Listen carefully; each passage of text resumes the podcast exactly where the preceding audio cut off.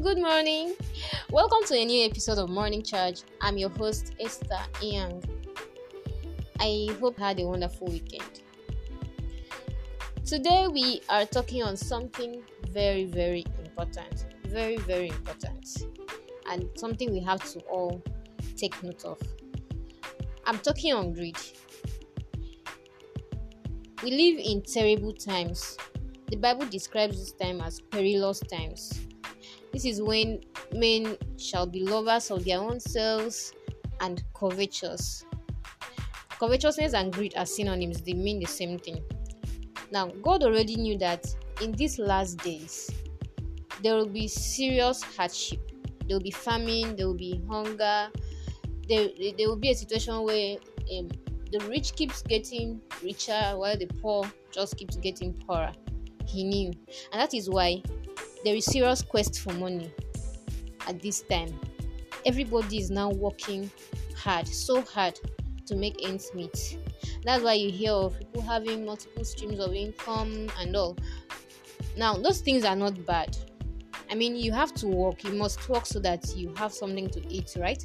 And also to um, be able to provide for those who are dependent on you. However, we should be very careful of covetousness, greed. I've seen people who, in the quest to make money, they go all out, they deceive, they defraud, and they do all unjustifiable things. They use any unjustifiable means to get that money. Or those who who who, who sell a lot of them sell products they promote products.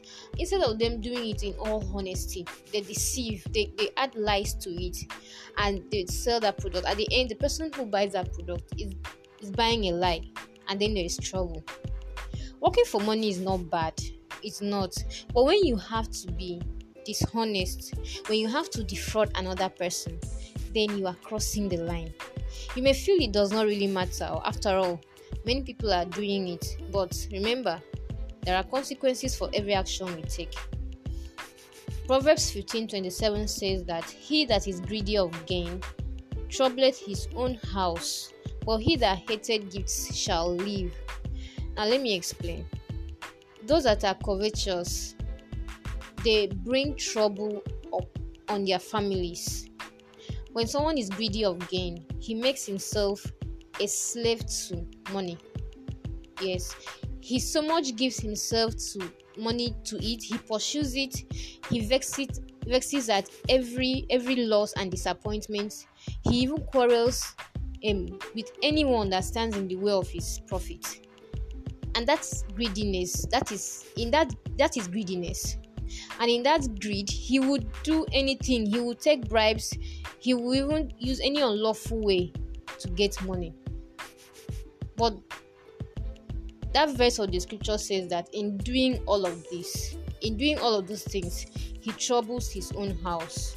He leaves a curse with what to those that come after him, which sooner or later will bring them into trouble or will bring trouble to them. Now, part two of that verse says that he that had he that hated gifts live. He that hated gifts shall live. Now, let me put it this way the person who hates gifts.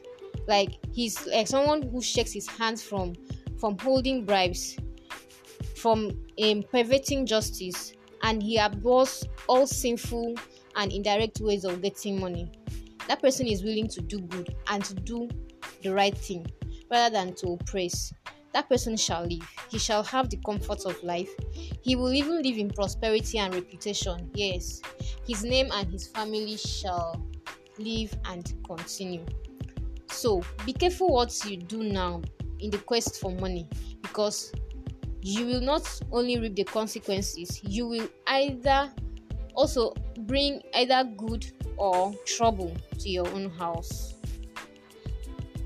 Learn to be contented with what you have, live within your means, and when once you are living within your means, you'll be able to you'll be able to you manage your resources and then God will bless you in you. So if you see people that are even um, getting money unjustly, they are involving in all sorts of to make money. You find out that even the money they make, by those unlawful means, they end up using it to solve a lot of crises. It does not last. They don't enjoy it. So, what's the gain? What's the point? Learn to live within your means. If you're guilty of this, if you are guilty of always deceiving people to get money, if, either you are selling things and then you don't actually state the truth about that product, or maybe you are into fraud of any kind, you need to repent so that God can forgive you and redeem your life. This morning, I pray for someone that every form of greed will be taken away from your heart and that God will give us grace to labor lawfully and our labor will not be in vain in Jesus' name. Amen. Thank you for listening to today's charge. I believe you've been blessed. I want you to remain in that blessing and shun every form of greed and covetousness, even as you do your work this week. Shun greed and covetousness. Bye.